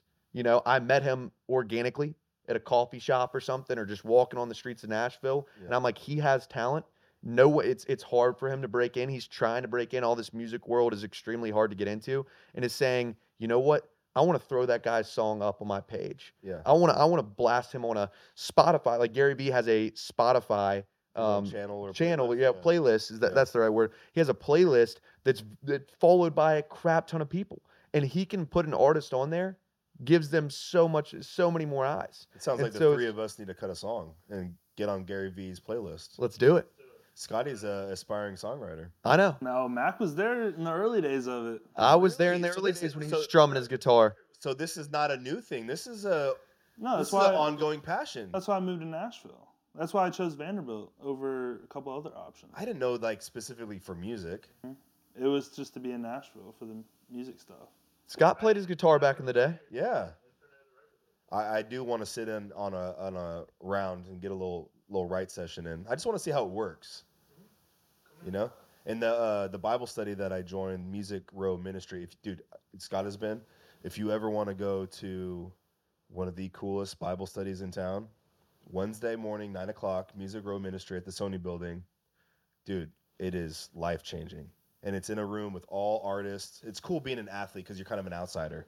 You walk in to a whole new wor- world with a whole new group of people, guys who are 19 years old, guys in their 60s who have had some, you know, Rhett Akins is in our uh, men's Bible group. And it's like, dude, like, again, it goes back to Nashville being so unique where, like, you don't have to be the biggest name in town to to walk into the same room as these guys. But the Bible study is incredible. Uh, would love to invite you. I would you- absolutely love to come. dude yeah it's it's nine o'clock on wednesdays and uh dude it's just cool to like hear the perspective of these young hungry aspiring writers or or artists and like we all go through the same struggles athletes athletes and and and songwriters and artists are there's there's so many parallels to the grind that we endure in our in our worlds and in theirs and it's again we're all humans so we're all struggling in, in some different ways and, and maybe some similar but like when it comes to like the profession of whether it's football or music it's it's crazy how like very very similar it is but yeah music row ministry is a very unique it's it's blowing up man it's where i don't think we get together until the first or second week of january but uh that invite's out to you because I got invited by one guy that was on the podcast. I didn't know about it. Brian Fuller was like, "Yeah, I go to." I've never Bible heard of it. Tell Yeah, I- about it up. I'll be I, there. I go to I go to Bible study every Wednesday morning. Music Row Ministry. Come on out. Am I cool? And I walk in this room like, oh my gosh, like this is incredible. It's like Nashville's like it's it's it's growing so fast that soon enough it's it's not going to be a it, it never was to be secret, but it's like it's not as known and like and it this all started with this guy Jordan Rowe. I'm gonna have him on the podcast next week. I can't wait to have him on. But he had this vision. He had this like you know dream in his heart to start a men's ministry, men's Bible study, and it just took him to have that boldness and the faith to just like invite one person and maybe it's only two of us but now it's grown into like 60 70 Now Wow. people are starting to hear about music row ministry and it's like changing lives it's lighting this this city on fire it's cool man but it's like i don't know just we talk about this quite often how unique and special nashville is you know and it's it's really cool that we can interact with these with these people of of massive success or status where when you go out to la dude it's like it's so intimidating out there you know and, and it's almost like if you go knock on a door to get a meeting or or even shooting an email it's almost like you have to all right hey this is I, i'm matt overton you don't know who i am but here's my resume this is what i've done and if that resume doesn't match what they want then you you don't get invited in whereas here it's like dude let's go yeah. let's go write a song. Hey, let's go over to well, let's let's go to over uh barista parlor. Let's let's go grab a coffee. Let like and that's that's been my experience here with with just reaching out to people and people seem to be like very open to you know connecting. You know what I'm saying? Has it has that been your experience here with uh the world you live in? Yeah, I love look, I love Nashville and one of the big reasons is one you have just the community. Like you have country artists, you have, you know, content creators, influencers, you have these big businesses moving here. You have cool startup app companies here. You have these new sports teams, you have the sports teams, you have like just everything you could want is here and the community just mixes and matches and people are just so genuine and cool. Now there is a little bit of side to it where there's a little bit of the LA-ness, you know. yeah, yeah, You're going to run into that anywhere. Yeah. But I love that's why one of the big reasons I'm here is because it's hard to leave. You have, you know, when we're talking about meeting people, people come to Nashville. You got you in Nashville, you got Scott in Nashville, you got these different people in Nashville that you want to meet and interact with. They're coming. And there's more and more. You got the NFL guys who train at Lipscomb. You have these different communities of people that just keep coming here. So in that sense, there's it's never going to run out of cool people to meet. And there's a lot of great people. So that's one big reason. And then two, for the business side of it, it's just nice because you're in a hot spot. You got BNA Airport and you got these just big companies moving in. You got Amazon has moved. I'm pretty sure their office is here. As an Oracle has their office here. You got these big music labels like the business side and the side of just, you know, meeting new people and building new communities. It's all right here. Yeah. And it's not going anywhere. It's actually becoming more and more and more every single day. That's cool, man. Well, it sounds like you're. We we call Scotty the pulse of Nashville. well, it sounds like Mac might be the pulse with a capital P. he is, dude. He and the thing I will say about Mac too, and I think this has led to a lot of his successes. Mac has always been the early adopter. Like he was the first guy on TikTok. He was the one that I think he even like knew the owner of Cameo before Cameo was what it is now. Yeah. Um, when Vine Two came out, he was on that thread. It's like apps that worked, apps that don't. So Mac he's was on he's on the on the forefront of like the new stuff and what works and always has been. he's got he's got his he's got his finger on the pulse. between dude. that and then also he's like very tech savvy. He like he made my highlight tape when I was trying to transfer. Okay. Like he was that guy who edited everything Yeah. for me.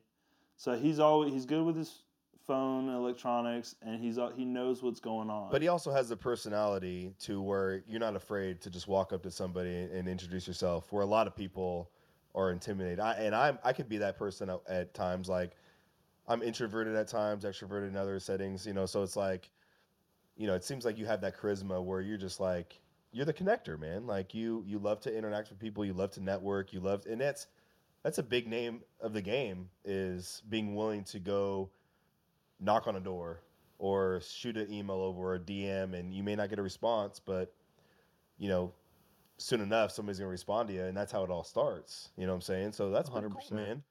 So speaking, it. speaking on the pulse, like we talk about, we like to talk about like just uh, I don't know some Nashville gossip or big news. Is, you got anything for us this week, Scott? Anything big happen in town or? Anything going on, Mac? You know anything? I'm not here. to- I travel too much to know what's going on in this town anymore. Well, you, then you're not the the pulse with the capital P. It's Scott. No, I know. it's I know. always been See, Scott. I said because uh, Scott would always have an answer for something like, "Hey man, did you hear about this or this album or this drama?" And he's like, "Yeah, man, I was scroll- scrolling on Twitter, went down this rabbit hole, man." He always had an answer for the questions I had, so that's oh, why Oh, I've been going down some rabbit holes Yeah, lately. you- I- I mean, you have with what? Well, I mean, so all these Nashville bars have all been announced. Like, well, first off, I heard a fact today. There's hundred people that move to Nashville every day. That's been a fact for a few years now. So there's all these bars that are coming in. There's the Wallen Bar. There's Chiefs, whatever. And there's all this talk about it. When's all that gonna happen? And when those do come in, I was wondering this today. What's gonna happen to Aldean's, Tootsie's, like all the stuff that's been there? You think that like their business is gonna go down? Absolutely not. I, I'll, I'll go ahead and say too big. this city is going to keep growing. I'm not saying I'm for it or against it, all these new bars and stuff, and all the whole Broadway deal. It's fun to go down there occasionally. It's a little bit out of control when now you're going on a Monday. When Quinnen Williams was here, I took him to lunch on like a Monday at like 11 a.m. And it's just crowded. He's like, "What is this place? This is just Sodom and Gomorrah." You know, it's this crazy thing. To your eh, to answer your question, Scott, I think they're going to build more bars, and there's just going to be more people. Those other bars, Aldean's, Luke Bryan, all those places are going to forever be popping. I don't think it's ever going to slow down. I think the masses are going to keep coming in. People are going to, there's more bachelorette, bachelor parties, Yeah. whatever it is. It's never going to stop. Well, Garth Brooks just opened his bar like, Yep. a few weeks ago. That's open, yeah. And then the DraftKings bar just opened. Barstool's here now. So so Morgan's got a bar coming up soon down the pipeline. You mentioned Chiefs, so that's going to be um, that's going to be a big one, and that's going to be unique setting wise because they're going to do an actual Ticketed live music venue. ticketed yeah. venue on the roof. Ooh, I didn't know that. That's kind of cool. That's gonna be sick, huh? Yeah. Shout out Weprin. Yeah, he's kind of on the forefront of that uh, project, but uh, yeah, I don't think there's ever a lack of good places to go. Now, I do think of like, all right, if Morgan's gonna have a bar now, and almost every single big name in country music is gonna have their own place. Like, what does that do to like an Alan Jackson's or Lower Broadway or, you know, Printer's Alley? But I think there's a place for everybody. Like, if you don't want to go to Aldean's and fight the masses, or Tootsie's, I mean, Tootsie's not going to go anywhere. I mean, that's like the OG of Broadway. But it's almost like, all right, well, if I don't want to be on Broadway because it's obnoxious and it's just way too crowded, then I'm going to go to Lower Broadway or I'm going to go down to Printer's Alley or I'm going to go to Midtown. You know, I don't know if there's going to really be a maybe some of those older bars might that doesn't have a name attached to it that's nostalgic or a big name like a Wallen or whatever Eric Church, whatever the case may be, they may struggle a little bit. But I mean, if you're on if you have real estate on Broadway, I mean, it's a cash cow. You know what I think Broadway? You just have to have good drinks, good music, and a decent menu for some bar food. they need a comedy club. They need another comedy club. Well, in Joe Nashville. Rogan needs to come down here and, and throwing up with Theo. He's Von. talked about that. I think with Theo, he talked about that. About should. they need to open one here because there's only Zanies. Yeah.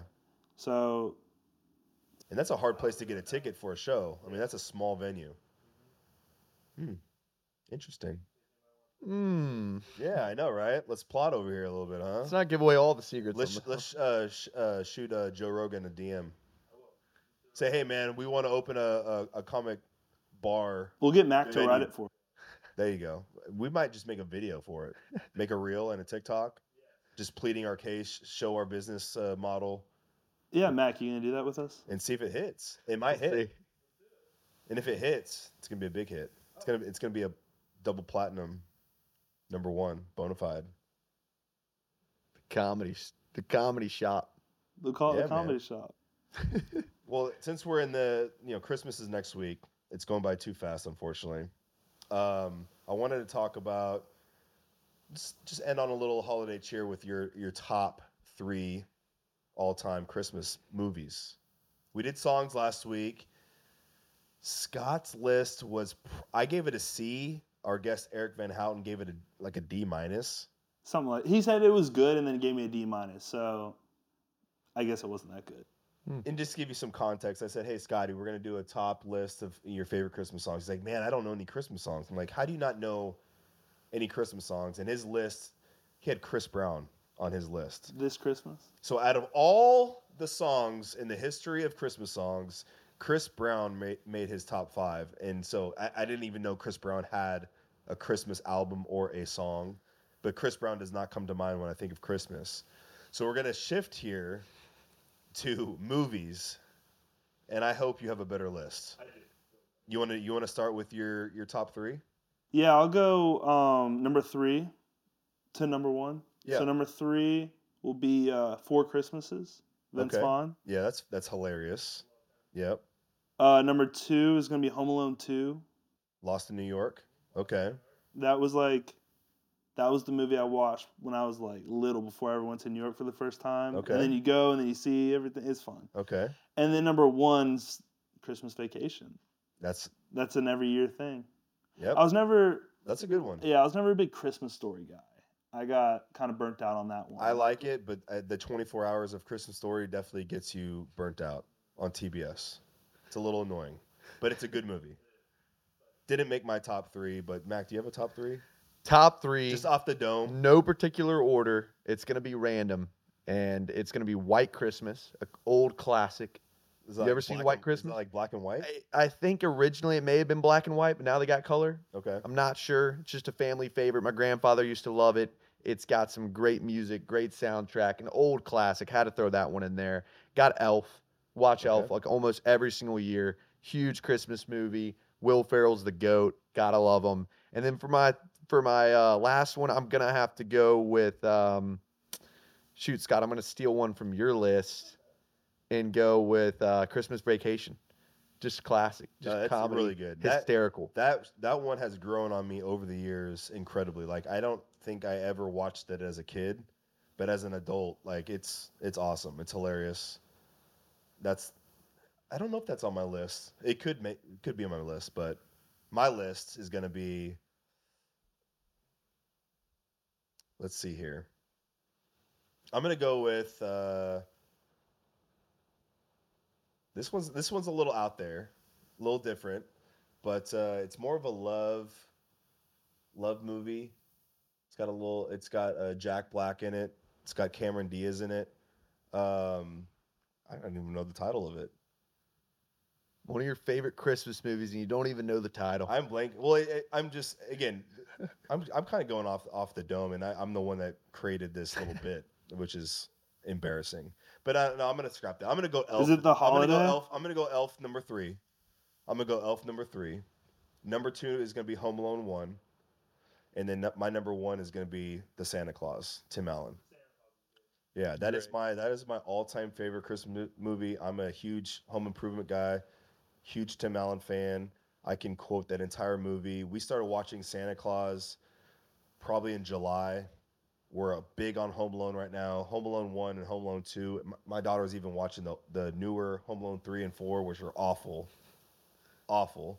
We got to give Macaulay Culkin his flowers. He got the star on Hollywood Boulevard recently. Like, yeah, finally, after all these years, 40 years, it took him to get a star. And he married uh, Brenda Song from Suite Life of Zack and Cody. Did you ever watch that show? yeah, but I don't know who that is. What's the movie I'm thinking about with uh, Cameron Diaz? The Holiday. That's a good. That's a good movie. It's a good love movie. Solid film. Solid film. You've seen it? I've Cameron seen it. Diaz and Yep. Jack Black And Jude Law. and um, no, the girl from uh, Titanic is in there. No, is that her? I don't know actors, actors and actresses like that. Uh, I know Jude Law's in it. Name name the cast. I think it's the girl from Titanic. Anyways, I, I fumbled that one big time. Didn't even know the title. Yeah, The Holiday. That's a good one. I'm not a big. Uh, I, The Kate, Grinch Kate the- Winslet. Kate Winslet. Yeah, The Grinch is also Jim Carrey's The Grinch is also up there. Um, yeah, it's. I feel like my list is pretty solid, but yeah, the, this, the Christmas story, man. I I feel like that one people get sick of it. They like you said they play it too damn much. It's Yeah. on it. Uh, You can't turn on the TV without the Christmas story being on. Like, let me just watch it if I want to watch. The elf, the elf is on quite a bit now. it too. is, and I Home hope Al- people are not going to get burned out of that. Home Alone's on quite a bit now, but I can I, I dig a little Kevin. You know, Kevin and M- Harry and Marv. It's a classic. I, I will ask you this: Have you are you guys well versed on Home Alone one and two? I'm not well versed on any movie song. Not not like from a uh, you know you can actually like you know know the script of it, but like do you like do you remember the sequence of events that happen? Yes. No. Like No. when when they tried to break into Kevin's house, like do you remember what happens to Harry and Marv, like stepping on a nail or getting their I hair- remember different ones. One of them opening up a door and a punching thing coming out, punching someone. I remember like the sticky, that's like Home Alone three, bro. maybe sticky goo shoe things that like one of Yeah. them sticks in the pot, falling and hitting someone on the head. Well, I'll ask Scott then. Who do you think gets the, the worst of the brunt? Harry or Marv? Harry. Harry? Why is that? Oh, first of all, Harry's the tall one, right? No, Harry's the no, the is- Marv. Marv. When Marv got electrocuted, Yeah, in Home that Alone is 2. that's been my biggest fear. Is he like turns and then it's like his skeleton and then it's back to him. I think he gets. I think I, I. I think Marv gets the uh, the worst punishment. And, and number one, I'm gonna go from Home Alone one. He uh, first he he steps on a nail, barefoot, going up the stairs. Then he steps on all the ornaments because he's barefoot, coming into the uh, the window by the Christmas tree. Then he gets that the hot iron that comes down the chute, smashes him in the face, and then I believe he. Uh, what's another one that I feel like is really it, it would hurt incredibly? But then also Harry, he burns his hand on the on the doorknob, and then what else? He uh, Marv takes the. Uh, what did he, what did he have? He had the uh, when the spider the, the the tarantula was crawling on his Oh, the chest. crowbar. The crowbar. Yeah. And Marv goes down on Harry's chest like home run derby, just smacks the. I mean, that would hurt so bad. But then in number two, he gets four bricks to the to the face, and then he gets uh, he falls down the hole. He gets electrocuted. I think he gets the uh, the worst brunt of it all out of the two. But anyway, that was just my little side thought. You know, Yeah, I'm definitely definitely more of a Marv guy. Marv guy. I, I am too. He's funny. Yeah. But Steve Pesci, that's his name, right? Harry? He's in Goodfellas. He's in so many like mafia movies. It's not Steve Pesci. It's um. I'm so what's bad. his first Gosh name? dang. Um. No, I'm Joe not Pesci. Either. Joe Joe Pesci, Pesci. yeah. Joe Pesci. Yeah, yeah, yeah. Well, anyway, those were our our uh, top Christmas lists for the movies, and it's always a good time of year. Christmas is next week already. It's crazy. Whew. We're rolling into 2024. So, uh, man, thank you so much for stopping by, sharing a little bit of your story. The the Bama story is incredible, but then talking about your pivot into content creation, all the things you got going on. I appreciate you connecting me with Frank. You know, with uh, Bring the Juice, having the podcast at your house. I mean, they did like what six or seven episodes right in your living room. I didn't even know Frank. Like I just yeah, Instagram hey, messaged him. yeah, that's and I awesome. let him have my house for the day. Yeah, you're a connector, man. So I appreciate that, man. Thank you for time taking the time out. Again, you're you're invited to uh, Music Row Ministry Bible Study Wednesday at nine. I think it's like July, uh, January 10th is our next one. Okay. So if you ever have the opportunity to come, dude, pop in, dude. It's incredible. Um, I hope you have a Merry Christmas and a Happy Holiday and, and Happy New Year. And excited to do something else with you, man. You know, A what I'm saying? hundred percent. Yeah, no, we we can come up with something. Yeah, dude. Huh? Anytime. We can come up with a Go up lot to the of park, make a little TikTok, Yeah. do some content. break the internet with something. Play some pickleball. We need to play some pickleball. Thank you so much for the paddle. Uh, this is probably going to help my game out a little bit. This is this. It this does. feels good. It is not like a. It's a studied and researched. I have a data team. Yeah. that your game does go up, and that data team may consist of one Okay. person. Maybe myself. S- But we need, Rumors to, have we it. need to get on the court together because I, I haven't played it. We haven't I know we have yeah. to play. I played Mac at the gym. This, this is my doubles partner right here. Yeah, we have a bad record. I took Scott down when I played him in singles, and I was not even in clothes that I was preparing to wear. I'm pretty sure I was like in slides or something. It, wa- it was like 11-9. It was a close game. Close game. 11 9, buddy. Well, we know need, what you we would need to take get him. on the court soon. We need to we need to really hash this whole thing out. I got my I'm sure your doubles partner is probably Jordan, Yep. who's really good. I play he smoked me in singles. I'm getting better though. Yeah, we'll get there. We'll get got that I match my going. guy. As long as he brings the he, I just need good attitude and good and good communication and we're okay. Good You know what I'm comms saying? all the time. because he's my lefty, I'm a righty. I mean, I feel like we could really be a dynamic duo if we just get on the same page, move our feet, stay lateral, communicate, keep each other's morale boosted. Because More some- dinks, less doinks. yes, we can't go. We can't bring the hammer every time. Yeah, so we'll get on the court soon. Let's do it. Let's make it happen. But thank you, Mac Hereford, everybody. Check him out on Instagram. Um, yeah, man. If you ever start your podcast, let me know, man. And you- Absolutely. You, should do it. You you're you're really good at speaking and, and engaging, and I think you would have a, a great time doing it because I love doing this podcast. It's So awesome. And I love it. appreciate you having me on. It's been Absolutely, awesome. man. Thank you so much. All right, guys. Have a great week. Love you.